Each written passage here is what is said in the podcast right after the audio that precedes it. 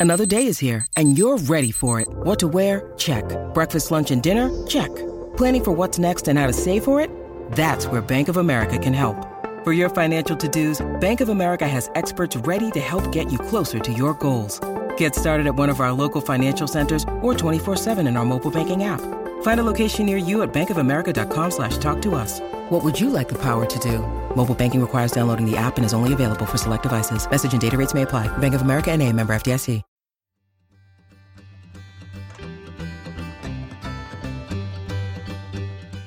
Welcome to As a Woman, Fertility Hormones and Beyond. I'm your host, Dr. Natalie Crawford, and I am a board certified OBGYN and fertility physician, and also co founder of Fora Fertility in Austin, Texas. Each week on this podcast, I discuss health and fertility and how they relate to your true self. Become a part of the community of collaboration that amplifies others as a woman. I hope you enjoy the episode.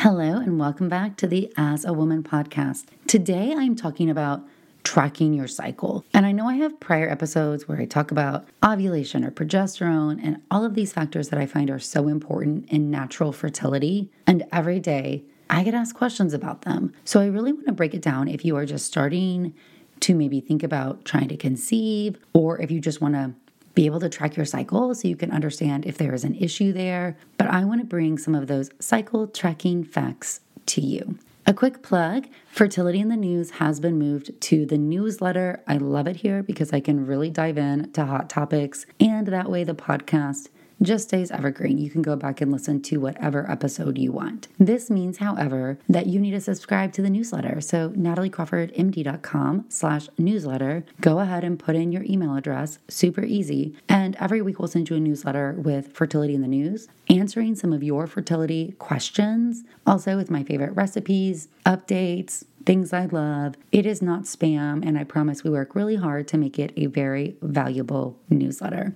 So, you've probably heard me say before that your menstrual cycle, your period, is a vital sign. And what I mean by that is it is really the only way that we are interpreting our reproductive hormones. And remember that our reproductive hormones are not just what is made from the ovary. I know that's what so many of us think, but really it's an entire system. We call it in medicine the HPO axis, the hypothalamic pituitary ovarian axis. And this is your brain communicating to your ovary, communicating back to your brain about how things are. And this is a dynamic system. So, the really cool thing about hormones and every fertility doctor who's super nerdy like me loves hormones.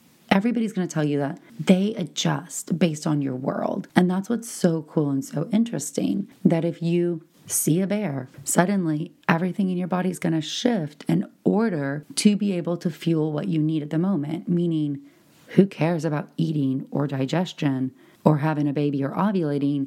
You need to run from the bear. So you need everything going to your skeletal muscles so you have lots of strength and pumping your lungs full of oxygen and giving you the boost of energy you need to run from the bear. Same thing if you're surviving a famine. If there's no food, your body is now going to shut down certain things that it feels like are less essential because you're trying to survive the famine. So our hormones adjust to the world around us, which is so fascinating, but also it makes it confusing. And honestly, this is why so many people are taking advantage of you because what they are doing is taking your interpretation of the world and your interpretation of your hormones, and they're acting like a one time blood draw, is representative of these huge problems. But a dynamic system can rarely be interpreted in a one time snapshot, and I think that is one of the most important things. You are constantly adjusting. So we have to pull in the reality of what our hormones do into, well, how do we know if they're working right or not? Because can you have hormone issues? Sure. Can you have hormone imbalance? I hate that term. I do because it implies at one given moment things are not right and that you should supplement it to fix it, which it is not that simple. Treating something with the end product never fixes the problem. But in reality, people do have issues with their hormones and they can be messed up and they can be unbalanced, for lack of a better word, leading to you feeling terrible. And your period is the number one way you can interpret this. If you are on birth control, and we're using that term broadly, oral contraceptive pills, an IUD, Depo-Provera shot, and implant in your arm, fantastic. Great for you. Those are wonderful options to not get pregnant. However, those are all messing up your hormones. And that's okay. We are manipulating the hormone system in order to prevent you from getting pregnant. That's good if you're at a stage where you don't want to be pregnant. And we manipulate the hormone system for our benefit at other times. Fertility treatment, IVF is a great example. The wonderful thing about the hormone system is that it goes back to normal or it goes back. It's nothing is going to be a permanent change, right? It adjusts to the world around you as long as it is functioning. However, if you want to know how your hormones are working, you have to be off of any hormonal contraception. So let's say we're off of it, and then now our period is a reflection of the intuitive system within our body. So let's talk about what's normal, and then we're gonna talk about what's abnormal and what I want you to be tracking so that you can interpret when to seek help. And I'm admitting seeking help is sometimes harder than it should be. It is just the American healthcare system. But let's break down what you should know about your body because it is really frustrating to me, and I know it's frustrating to you when things are off and yet you had no idea that that was abnormal. So let's think about my favorite body part, the ovary. When you were born, your ovary has all the eggs it's ever going to have. Actually, before you're born, at about halfway gestation, at about 20 weeks, when you are a baby inside your mother's womb, that's your peak egg count. I like to use the analogy of a vault. It's important to understand there is no actual vault. Think of follicles as more dormant and awake, but let's use the vault analogy because it really does help simplify what is happening. Imagine at 20 weeks gestation, you have all the eggs you're ever going to have. Each egg is inside the vault, housed inside a small little follicle. At the start of every single month, even from 20 weeks, a group of follicles comes out of the vault. Now, at this time, you're a baby inside your mom, you've not started puberty, nothing happens. None of those follicles get stimulated, nothing happens, they all die. That process happens until the brain turns on, and that is puberty. So now the brain starts to make FSH, and now a follicle is allowed to start growing because FSH is follicle stimulating hormone well named. Its job is to stimulate one follicle to grow. As that follicle grows, it makes estrogen. That estrogen grows the lining of the uterus. When you're first starting puberty, it actually takes a couple years of this to prime the uterus and to even get the body ready for ovulation. But eventually you'll start having periods. That's called menarche. And at menarche now we know the HPO axis is functional. So before then, it's not, but the ovaries are still doing their thing, losing eggs every single month. Suddenly, now once you have menarche, we know that a follicle is growing and making estrogen and ovulating, the rest of them dying, and then the next month, another group is coming out. And when you're on birth control or when you're pregnant, the process is still happening. So you have eggs coming out of that vault every single month until there are none, until you're in menopause. And I have that whole episode on premature ovarian insufficiency, what happens when you run out of eggs early. I have episodes on low ovarian reserve or checking your AMH, which are measures of where we are on this spectrum. But it's important to realize that the ovary is doing this. It is releasing eggs from the vault. If there is no FSH, they all die. Next month, another group comes out. So that process is not impacted by anything. Now, the hormones that we think about coming from our ovary are only made in response to FSH and LH, the pituitary hormones. So, FSH and LH are made from the pituitary gland. Again, this is what is first made in puberty, and they are actually controlled by the hypothalamus secreting something called GnRH, gonadotropin releasing hormone. Your gonadotropins are FSH and LH because they work on the gonads. In the female body, this is the ovary to make the ovarian hormones of estrogen and progesterone.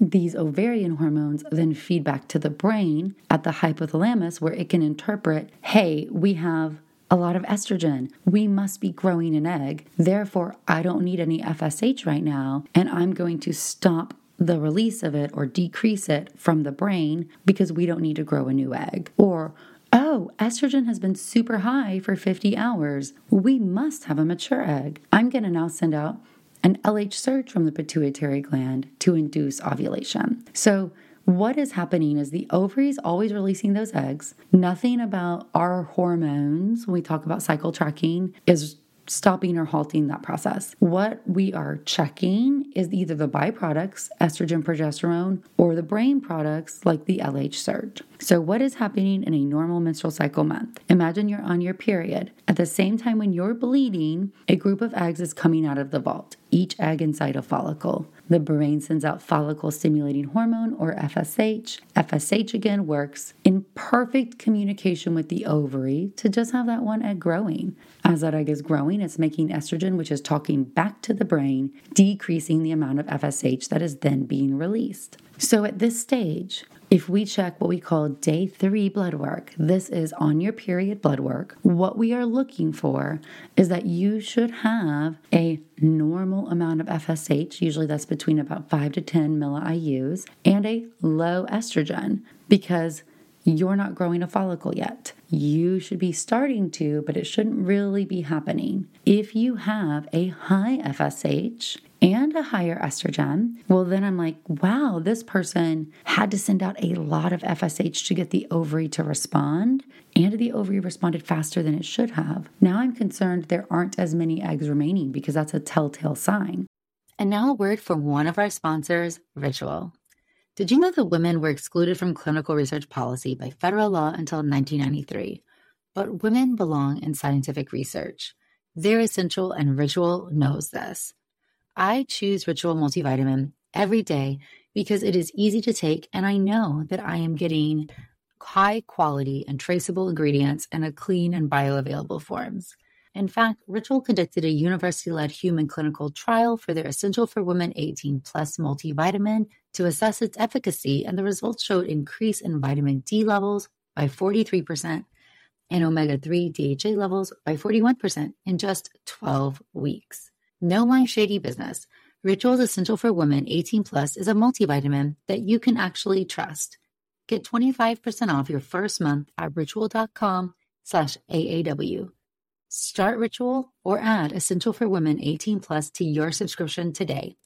That's ritual.com slash AAW for 25% off. Thank you, Ritual. And now a word from one of our sponsors, Quince. The weather's getting warmer, so it's time to say goodbye to jackets and sweaters and hello to shorts and tees. I wanted to update my wardrobe for the long haul without spending a fortune, and luckily I found Quince. Now I've got a lineup of timeless pieces that keep me looking effortlessly chic year after year. The best part is that Quince items are priced 50 to 80% less than similar brands, but Quince partners directly with top factories, cutting out the cost of the middleman, passing the saving to us, and only working with factories that use safe, ethical, and responsible manufacturing practices. I personally cannot wait to wear my cute tan linen set this summer. So it's your turn to get warm weather ready with Quince. Go to quince.com slash AAW for free shipping on your order and 365 day returns. That's Q-U-I-N-C-E dot com slash AAW to get free shipping and 365 day returns. Quince.com slash AAW. Thank you, Quince. If you have a very low FSH and a very low estrogen, well, now I'm concerned that the brain's not working right because with a low estrogen, the brain should be sending out FSH. So now I'm worried you have some hypothalamic dysfunction and maybe you have irregular periods or you don't have any, but that doesn't make sense. If your estrogen's low, your FSH should be normal.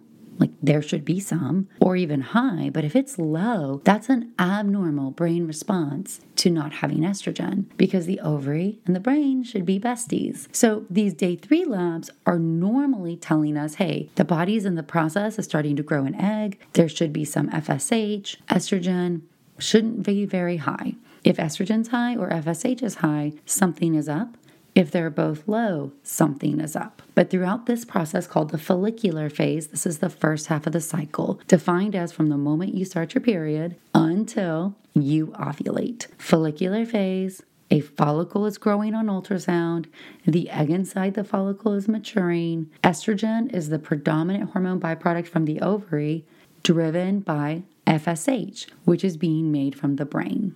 As that follicle is growing, again, it's making estrogen. This is making you feel good. You like estrogen. I like estrogen. Estrogen makes you feel more energetic. You typically are more focused. This is when you can get good projects done, make good gains, typically feel a little bit sexier. You're a little more in the mood for things. And overall, this tends to be the best time. So, not necessarily when you're bleeding because your estrogen's not high enough yet, but from the moment you stop your period, that's a sign that estrogen's high because estrogen got the lining of the uterus to grow, therefore stopping the bleeding. And now you're in the estrogen dominant phase of the cycle. So when people say, oh, I have estrogen dominance, I'm not saying you're wrong.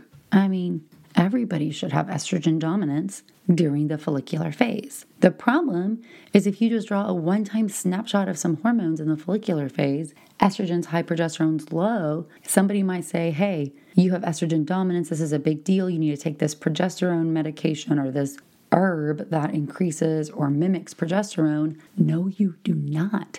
This is normal. This is how the body is supposed to be in the follicular phase. Now, what people think or what they mean to say I'm thinking, if I'm giving them the benefit of the doubt, is that you have PCOS. And what does that mean? When you have PCOS, PCOS, polycystic ovarian syndrome, the cyst is a bad word. It should be polyfollicular ovarian syndrome.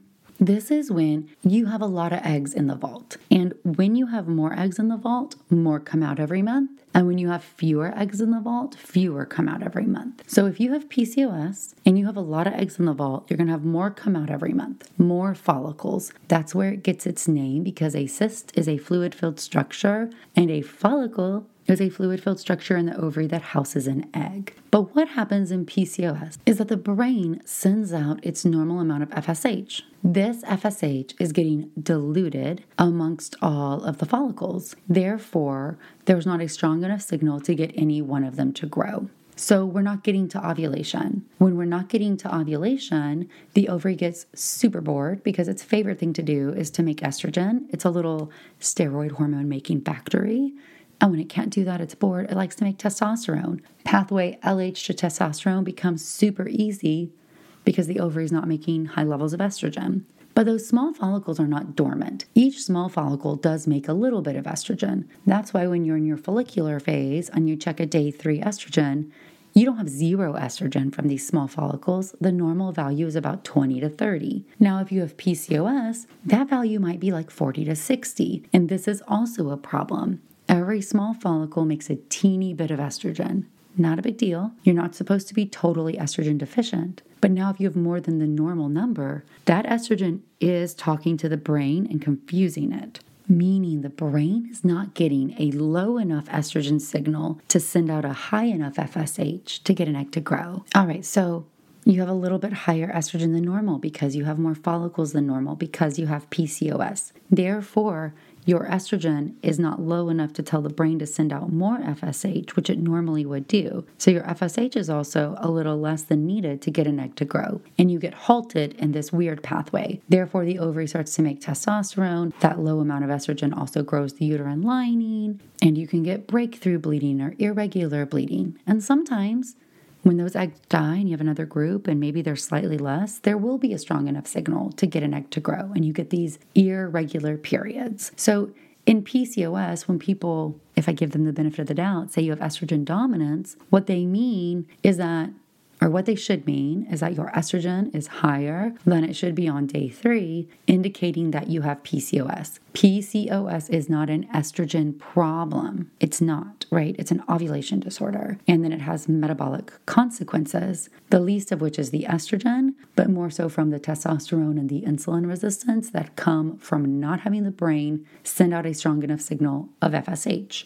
Progesterone is not the cure for PCOS. Progesterone is not going to help you ovulate. I've seen so many people put on progesterone daily who want to get pregnant. They want to get pregnant, and somebody says you have estrogen dominance and I'm going to give you progesterone. That's birth control, y'all. That's not helping you ovulate. That's not regulating things. Should not have progesterone in that early follicular phase. So, this is why our treatments for PCOS to get pregnant are going to be things that lower your estrogen. So, Medication wise, Clomid or Letrozole, oral medications for ovulation induction. They are pills that lower your estrogen, therefore, the brain sends out a stronger signal of FSH. Or FSH injections. Or what else can lower your estrogen? Well, losing weight can. If you're overweight, your fat cells make estrogen too. They make a certain type of estrogen called estrone. So if you go and lose some weight, that estrogen may drop and that may kick in enough FSH to get you to ovulate. Same reason why metformin can be helpful. It does decrease some testosterone, but also what's a big side effect of metformin? Losing weight. And then decreasing inflammation, things like that can also help with some of your hormones, decreasing exposures to toxic chemicals. And so that's why we try sometimes lifestyle modifications to either get at the insulin resistance or the inflammation that we see with PCOS. But the take home here is that estrogen dominance is normal in the follicular phase. The estrogen is worse, meaning higher in PCOS, but progesterone alone is not the cure. Side note progesterone is good to protect you from getting endometrial cancer. Unopposed estrogen, so not having your period, but the ovaries making estrogen, like we see in PCOS, can predispose you to get endometrial cancer if you never bleed. So if you're not trying to get pregnant, you don't want to be pregnant, yeah, being on constant progesterone can be helpful, or being on cyclic progesterone, like every month or every couple months, can be helpful. And in somebody who doesn't want birth control but isn't really trying to get pregnant but would be okay with it, I will sometimes put them on every month or every two month short progesterone burst not helping them ovulate. That period is not a reflection of ovulation, but it's not preventing them from getting pregnant. If they take a pregnancy test ahead of time and it's negative, they could take that progesterone and bleed. So those people would not get cancer, but not be on birth control and maybe have the chance to get pregnant. So in a normal cycle, if we go back to normal, FSH, normal amount, drives one egg to grow. As that egg grows, the follicle is getting bigger, the follicle is making estradiol, that estrogen is growing the lining, making your body feel awesome sauce. But it's also talking back to the brain. And when the brain senses that you have had 50 hours of a high estrogen level, this is super specific 200 picograms per milliliter, it then is going to send out an LH surge. So, really, before this, FSH and estrogen have been the dominant hormones in the follicular phase. We are now approaching ovulation. Ovary tells the brain we have a mature egg. And so, what is happening is that LH surge is now occurring. This LH surge is going to be the first time it surges. Important to understand LH, luteinizing hormone. It is going to pulse throughout the entire luteal phase. So, if you keep checking things like ovulation predictor kits, you will keep getting positive surges. Stop it. It's only the first surge that matters. So that means if you're checking an ovulation predictor kit, that is a urinary based kit in order to detect the LH surge. The LH surge generally happens about 24 to 36 hours prior to ovulation and the egg lasts for about 24 hours. So, if you are trying to get pregnant, we recommend that the day you get a surge, you target having intercourse that day and the next day because sperm lives for five days, egg lives for 24. In the perfect world, you have sperm there before egg is there. But detecting when that LH surge first happens, that is what is hard. So you have to be detecting beforehand so you can see it go from nothing to positive, and you have to be checking at the right time. So LH is released from the brain in the early morning hours. It's a hormone. Hormones live in your blood. It has to be filtered through your kidneys, which are the magic filtration devices, and then it will enter into your urinary stream. When that happens, that is what you detect because you pee on the stick for the LH surge. So you've got to give it time to get from brain into urine. But if it's released in the morning and you're checking early morning because you have a crazy job like mine, you might miss it. So I recommend you check that ovulation predictor kit between 10 a.m. to 2 p.m. one time a day. If that is totally unrealistic for you, you could check morning and evening just in case. If you have a surge in the evening, it really started that prior morning. But some people will miss it if they only are doing mornings because you might be a fast metabolizer and maybe it's already out of your system in high enough levels to be detected. Once you get a positive, stop checking, save your test, target intercourse that day and the next day. And now a word from one of our sponsors, Apostrophe. With the temperature starting to warm up, I'm so excited the summer is around the corner and getting ready and looking forward to the summer months. But I know that when I'm outside enjoying nature, I need to pick up supplies to prepare myself for summer adventures. And if you want to get your skin glowing in time for summer, it's time for you to get started with Apostrophe, who is sponsoring this episode. Apostrophe's goal is to help you feel confident in your own skin. So, whether you're dealing with breakouts, signs of aging, or acne scarring, Apostrophe will help you love the skin you're in. I personally love that you get access to an expert dermatology team, a tailored treatment plan. It's simple to sign up for your first visit, and there is no in person appointment or trip to the pharmacy needed. We have a special deal for our audience. Get your first visit for only $5 at apostrophe.com slash AAW when you use our code AAW. That's a savings of $15. This code is only available to our listeners. To get started, just go to apostrophe.com slash AAW and click Get Started. Then use the code AAW at sign up and you'll get your first visit for only $5. Thank you, Apostrophe, for sponsoring this episode. Now, LH is causing the egg inside that follicle to finalize a stage of maturity. It is resuming what we call meiosis, a stage of cell division, allowing the chromosomes to get ready to meet with the sperm. Then it is allowing the follicle to rupture.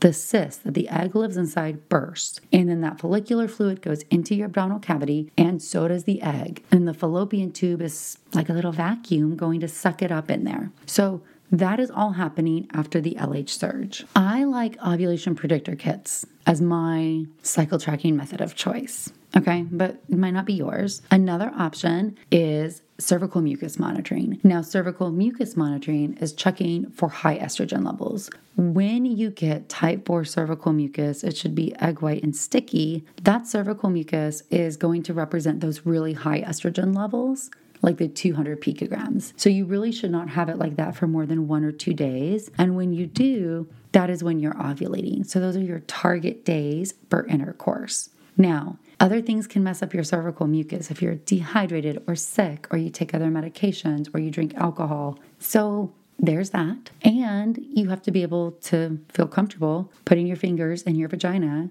grabbing mucus, pulling it out. So it's not just what comes out when you wipe, it's actually what is up close to your cervix. And this is because those high estrogen levels actually change the mucus to make it easier for the sperm to get through. So your cervical mucus is a barrier when it's not the right time to get pregnant. And that is all a reflection of the estrogen. That also means other things that increase your estrogen can change your cervical mucus. So if you're taking estrogen for fertility treatments, that's going to cause abnormal cervical mucus. So that's fine. Or during an IVF cycle, I'm totally not worried about that. You're not about to ovulate. Cervical mucus is not a sign of ovulation, it's a sign of high estrogen. So just make sure you know that. Now, another thing is basal body temperature. Now, BBT used to be this super hard thing, right? Because you had to check your temperature before you got out of bed, before you had anything to drink at this very specific same time every day with a very specific mercury based thermometer. And then you had to graph it on graph paper. And then you were waiting to see when the temperature increased, telling you that you already ovulated. By the time you see a temperature increase, you are seeing your temperature increase from the start of the production of progesterone. So after that follicle ovulates, what is happening is the follicle reheals and now it makes the corpus luteum. And this is the luteal phase, or now the second half of the cycle, the time from ovulation until the next period. In the luteal phase, well named, primary brain hormone, luteinizing hormone, and it is causing production of progesterone from the corpus luteum in pulses in response to luteinizing hormone, which is secreted in pulses from the brain. But that corpus luteum is a cyst, makes progesterone essential for implantation. It opens and closes the implantation window. All right, well, progesterone is a really well named hormone and it's the progestational hormone. It is getting you ready to gestate a fetus or to be pregnant. So, one thing that it does is it starts to change the body. It starts to get you ready. It wants to conserve calories. It wants you to eat more. It wants you to sleep more. It raises your temperature a little bit. I like to think of it as making a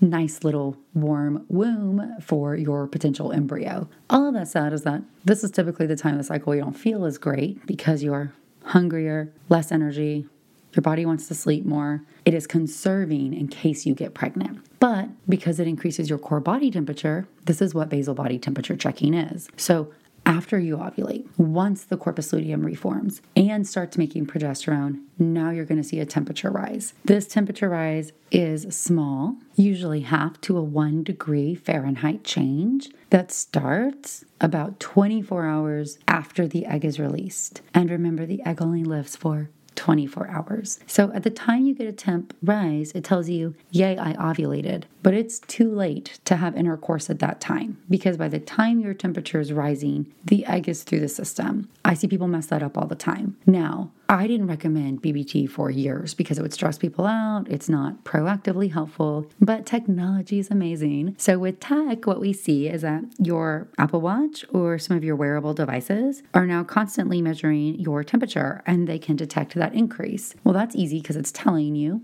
but also, if you do have very regular cycles, meaning they always come at 26 days, and you always get your temp increase on the same day, it can calculate ovulation by going backwards. So it'll say, oh, your temperature always increases on day 14, meaning you probably ovulate day 12. So that's when you should target sex from days 9, 10, 11, 12. The fertile window we typically define as the five days ending on the day of ovulation. Remember, LH is the day before ovulation. So if you were looking at your fertile window with an LH surge, day five or the end is the day after that. The reason why, again, sperm can live for up to five days, egg lives for 24 hours. Now, most sperm doesn't live for five days, so we do like to get some there closer if possible. So, this is where old adages came in like have sex every other day or have sex daily. And there's really no difference. You can have sex daily. More sex is not problematic. But if you wear out,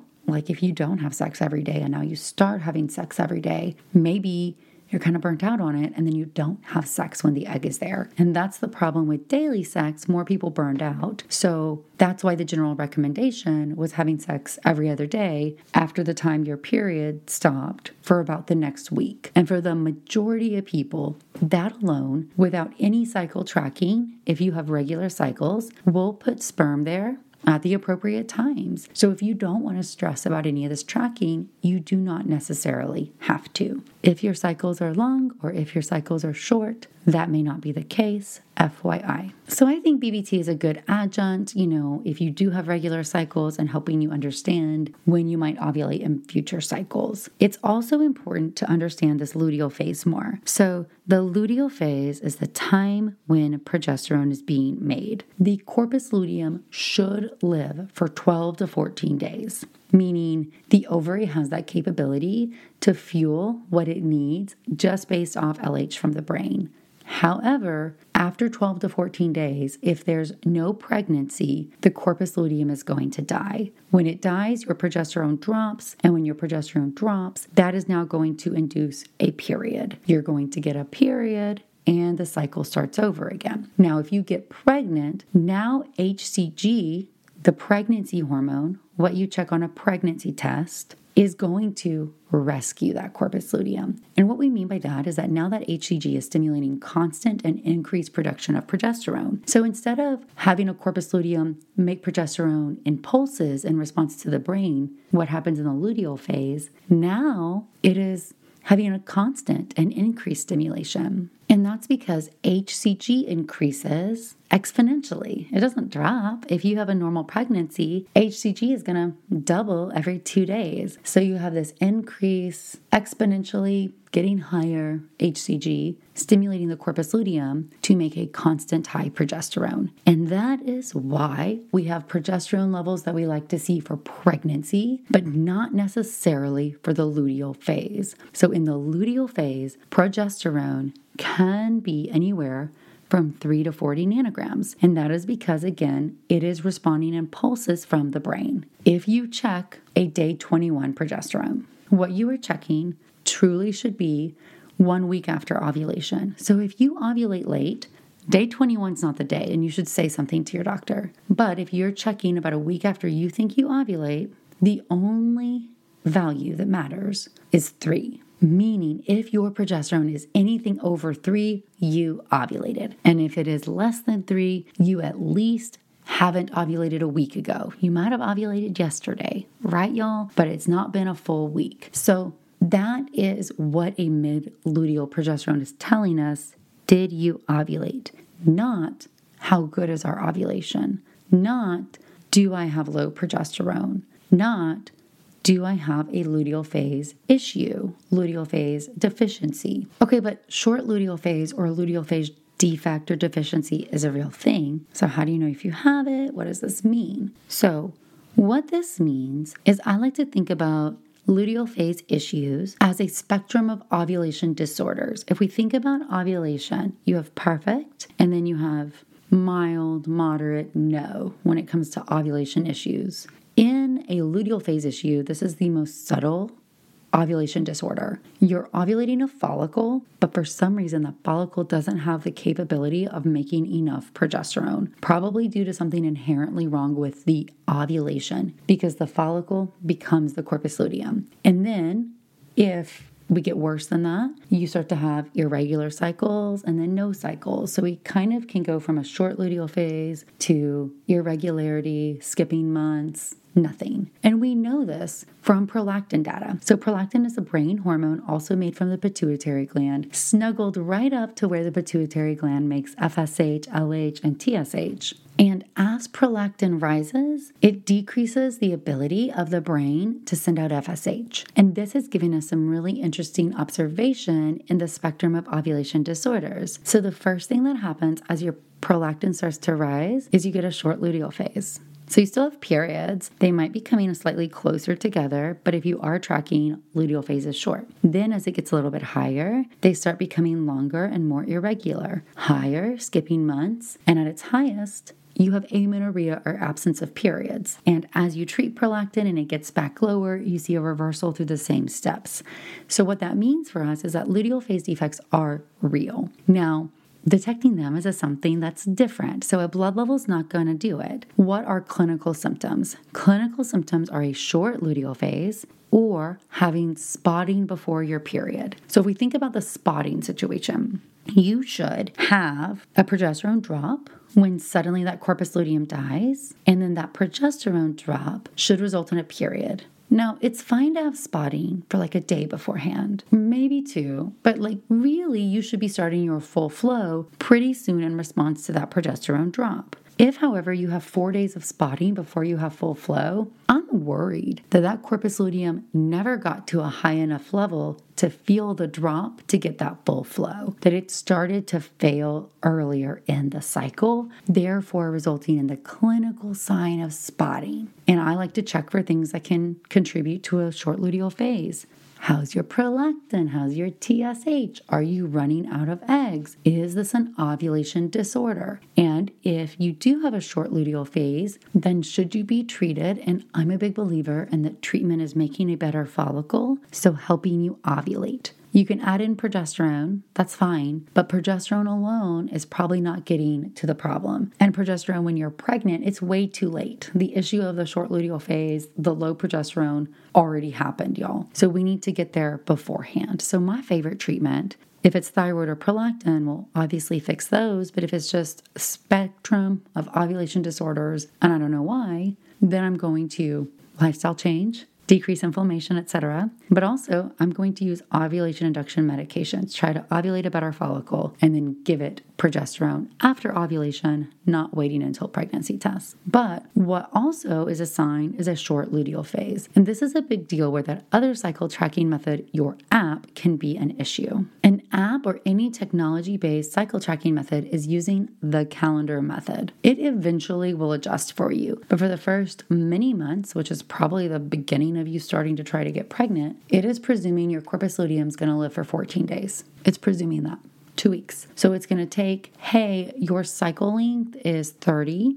30 minus the length of the luteal phase, 14, is going to tell me that you ovulate on day 16. And that's what it's going to tell you to target intercourse. Well, what if you have a late ovulation or a short luteal phase. If your luteal phase only 10 days, it's totally telling you the wrong day. So the data out is only as good as the data in, and this is a major limitation when it comes to cycle tracking unless you preemptively have done it and you've been tracking your cycles for a while. But even then, how does it know to change? It's always going to use 14 days unless you are inputting your ovulation differently. So if you're combining calendar based tracking with an ovulation predictor kit and you're telling the app, hey, no, I'm actually ovulating on day 20, it'll eventually realize that you have a short luteal phase and adjust.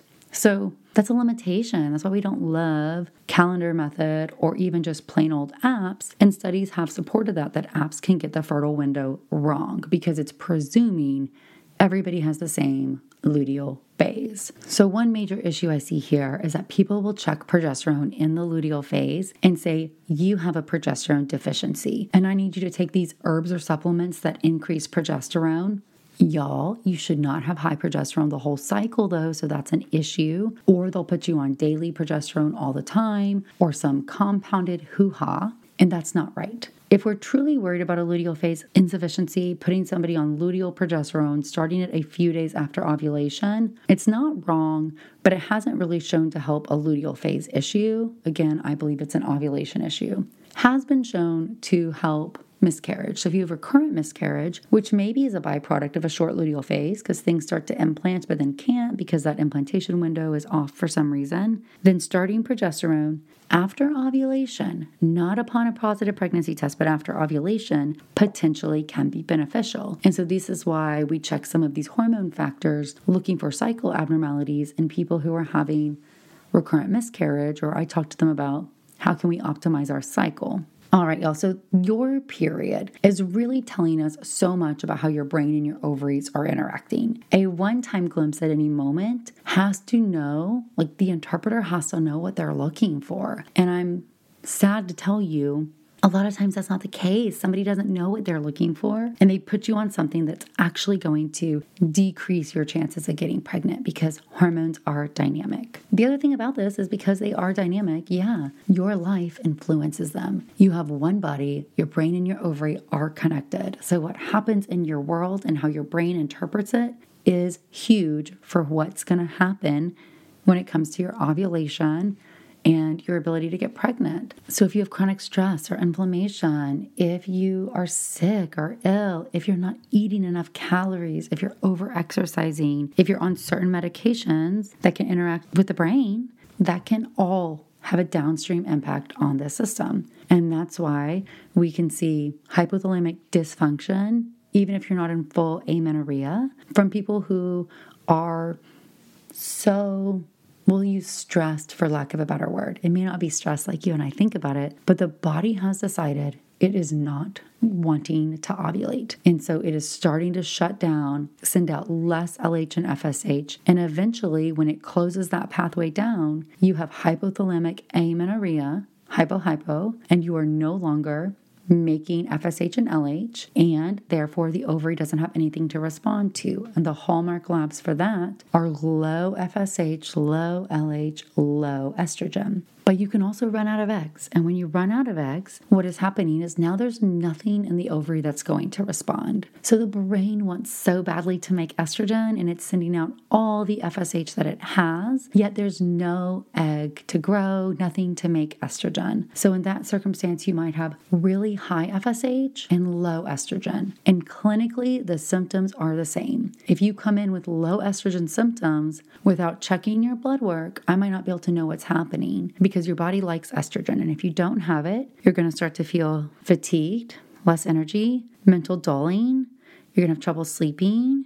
You might have hot flashes. You might gain weight. Your sex drive is going to drop. You might have vaginal dryness or discomfort or increased pain. You might have digestive issues. So, a lot of these things are all really dependent on estrogen. So, that period, having a regular, predictable period, is telling you things are working well. And if you're not, you do not need to try for any amount of time before you go and get things evaluated because your hormones are a reflection of your body and your body's interpretation to the world around you. All right, y'all. Well, that was very lengthy and thanks for sticking around because it was so long. We are not going to do Q&A this week, but as always, you can ask your questions on Instagram, Natalie Crawford MD every Monday. Those questions will be answered on Instagram, in the newsletter, and on this podcast. We also have some episodes where I love to answer the questions that you call in and ask. So feel free to call the voicemail 657 229 3672.